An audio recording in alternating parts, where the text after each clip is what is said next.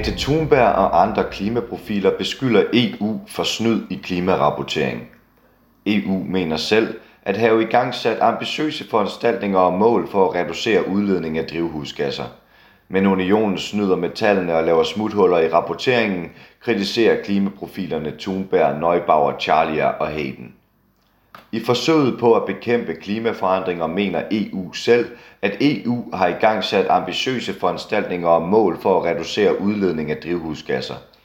Det fremgår af EU's medie Consolium, hvor det blandt andet forklares, at målsætninger for 2020 allerede blev nået i 2018.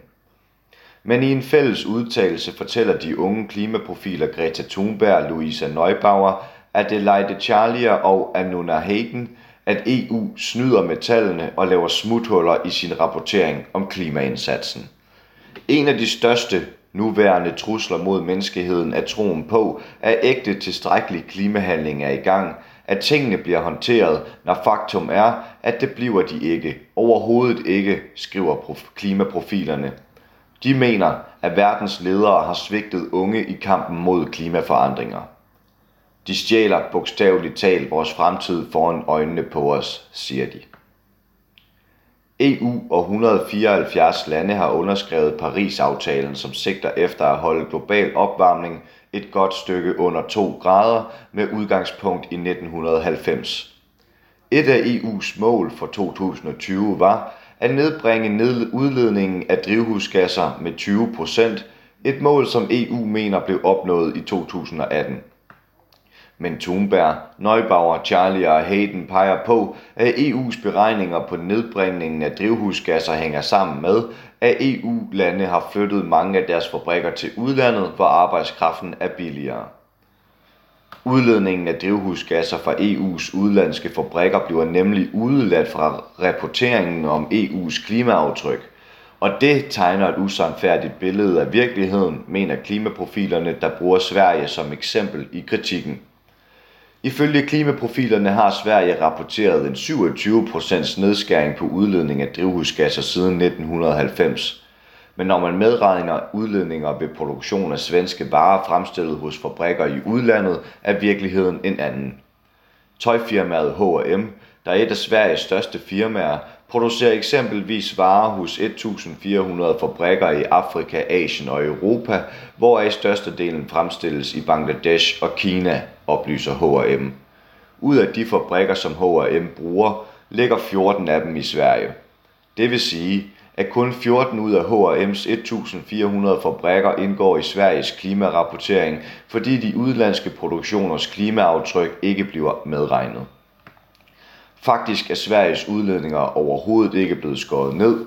De har bare eksporteret dem eller gemt dem med det kreative CO2-regnskab, en metode brugt i hele Europa, skriver Thunberg, Neubauer, Charlie og Hayden, der fortsætter. Der kan ikke være nogen klimaretfærdighed, uden vi anerkender, at vi har smidt store dele af vores udledninger til udlandet for at udnytte billig arbejdskraft og dårlige arbejdsforhold. Ifølge EU-parlamentet udgør udledninger af drivhusgasser fra international skift, skibs- og luftfart kun 3,5 procent af EU's samlede klimaaftryk. Men de fire klimaprofiler forklarer, at EU ikke inkluderer transport af varer fra lande uden for EU, når udledning af drivhusgasser bliver beregnet. Så for eksempel hvis din bærbar er lavet i Kina, din sko i Indonesien, din bukser i Bangladesh, din jakke i Indien, din kaffe i Kenya, din telefon i Sydkorea og din bøf i Brasilien, så vil dybest set intet af det fremgå som udledninger i EU, skriver klimaprofilerne. Thunberg, Neubauer, Charlie og Hayden fortæller, at EU's fremgangsmåde beregner en kort togtur mellem de tyske byer Køln og Aachen som værende mere skadelige for klimaet end flytransport mellem Argentina og Thailand. Men ifølge BBC udleder en langdistanceflyvetur næsten fem gange så meget drivhusgas som en indlands togrejse per kilometer. At EU udlader skibs- og luftfart fra klimaberegninger har derfor betydelig indflydelse på resultatet.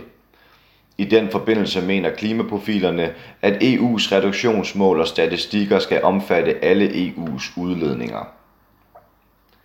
Men udover at udlade relevante elementer fra klimaberegninger, mener de fire klimaprofiler desuden, at EU ikke lever op til Parisaftalens afsnit om rimelighed. I Parisaftalen har EU skrevet under på princippet for rimelighed og fælles men differentieret ansvar og respektive kapaciteter i lyset af forskellige nationale omstændigheder. Paragrafen blev inkluderet for at sikre en retfærdig balance mellem udviklingslande og udviklede lande.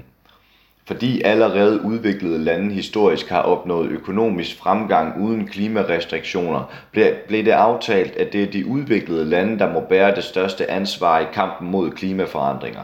Det var altså meningen, at der skulle være plads til, at udviklingslande også kunne gennemgå en lignende økonomisk og social udvikling uden at være underlagt hårde klimarestriktioner. Men i en rapport efterspørger det europæiske råd i EU mere ansvar fra Kina. Dette inkluderer især mere ambitiøse indsatser på klimaområdet, skriver rådet. EU's kritiske opfordring til Kina kommer på trods af, at Kina i de seneste år har været det land, der har investeret mest i ren energi, oplyser USA's magasin Time. Klimaprofilerne minder EU om, at medlemslandenes egne infrastruktur er blevet opbygget med brugen af fossile brændstoffer gennem de sidste to århundreder. Desuden understreger de igen, at EU ikke kan bebrejde andre lande for, at EU-landene har eksporteret deres fabrikker til udlandet, hvor der produceres varer til forbrugere i EU-landene. Derfor mener de fire klimaprofiler, at EU bør leve op til aftalen om at bære det største ansvar i kampen mod klimaforandringer. Hvis vi fejler i at lede og gå for, som vi har lovet, hvordan kan vi så forvente, at lande som Kina og Indien vil tage deres del af ansvaret, spørger de. Ifølge det europæiske råd vil EU frigøre digitale teknologiers fulde potentiale for at opnå de ambitiøse miljø- og klimahandlingsplaner. Men det betyder ifølge Thunberg, Neubauer, Charlie, Charlie og Hayden, at EU sætter sin lid til teknologier, der højst sandsynligt ikke eksisterer i tide, hvis Paris-aftalens mål skal opnås. De fire klimaprofiler mener, at EU's lid til teknologi, der endnu ikke eksisterer, overser en række store fokusområder, som ikke inkluderes i EU's klimahandlingsplaner. De forklarer, at EU's planer går ud fra, at naturlige økosystemer, havet og isark forbliver stabile og ikke når et vippepunkt, der fremskynder global opvarmning. Et vippepunkt for klimaet kan forekomme ved udledninger fra skovbrænde, skovdød fra sygdomme og tørke, albedoeffekten fra forsvindende havis eller den hurtigt optøende arktiske permafrost ved frigivelse af metan. Ifølge tidsskriftet Nature oplever klimaet i dag specifikke risici for vippepunkter ved tørke i Amazonas-regnskoven, smeltende isak ved Grønland og Antarktis og uddød blandt koralrev, der alle kan fremskynde klimaforandringer. De fire klimaprofiler mener derfor, at når EU vil vente på fremtidig teknologi, bliver risici for vippepunkter overset i forventningen om, at klimaet vil udvikle sig stabilt. Klimakatastrofen løber løbsk, hvis vi skal have en chance, så skal det være vores primære fokus. Det skal dominere nyhederne, politik og hele vores samfund, startende i dag, fastslår Thunberg, Neubauer, Charlie og Hayden. Du har lyttet til en artikel fra Arbejderen. Abonner på vores podcast på iTunes, eller hvor du ellers hører din podcast. Du kan også klikke ind på arbejderen.dk for meget mere journalistisk indhold. Du er også velkommen til at følge Arbejderen på YouTube, Facebook, Instagram eller Twitter, samt tilmelde dig Arbejderens daglige opdatering på Messenger. Vil du i kontakt med redaktionen, kan det ske ved at sende en mail til redaktion Tak fordi du lyttede med.